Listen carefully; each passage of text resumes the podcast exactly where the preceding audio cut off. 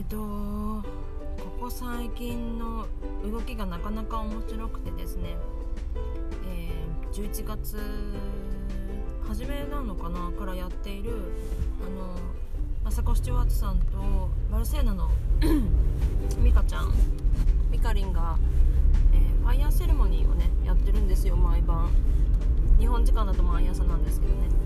でそのファイヤーセレモニー、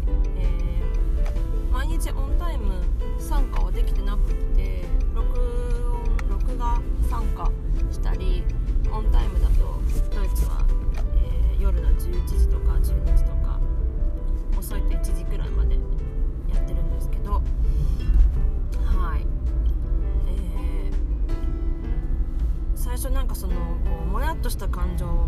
燃やしていくっていうなんかそういうあの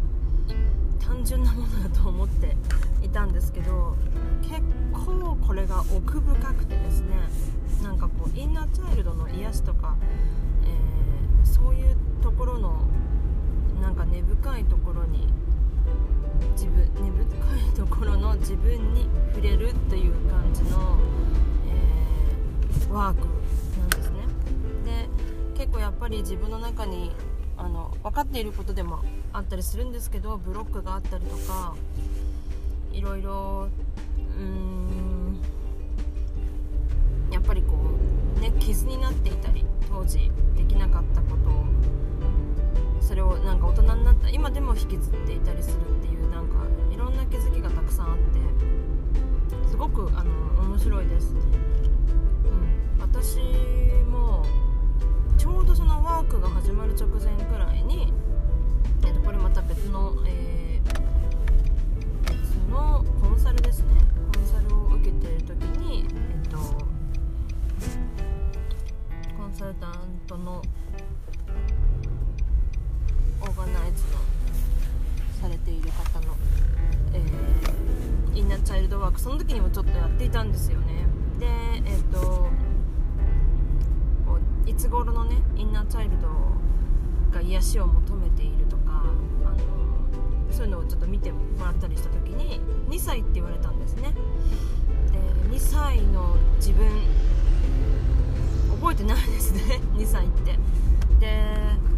私は2歳っていうと弟がもう生まれてるんですよね。弟私が1歳10ヶ月くらいの時に生まれてるはずなんです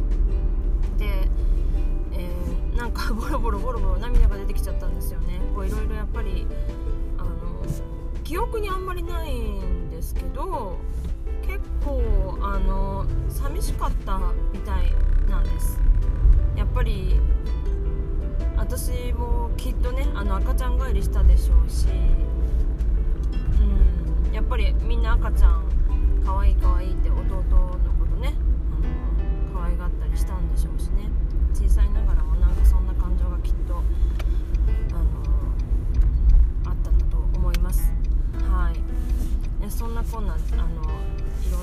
聞いてるうちお話聞いてるうちまあファイヤーセレモニーをね一緒にワークしてるうちに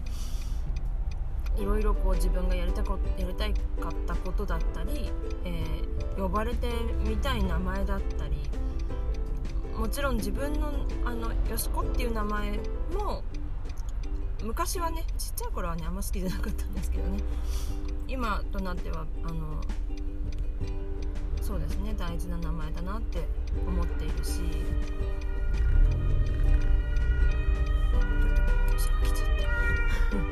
はい。まあそんなこんなでですね、え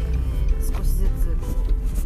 幼い頃の自分が癒されてきたっていう、えー、日常の話をしました。本当はもうちょっとねたくさん話がしたかったけど5分経っちゃいましたね。早いですね。はい。ということで今日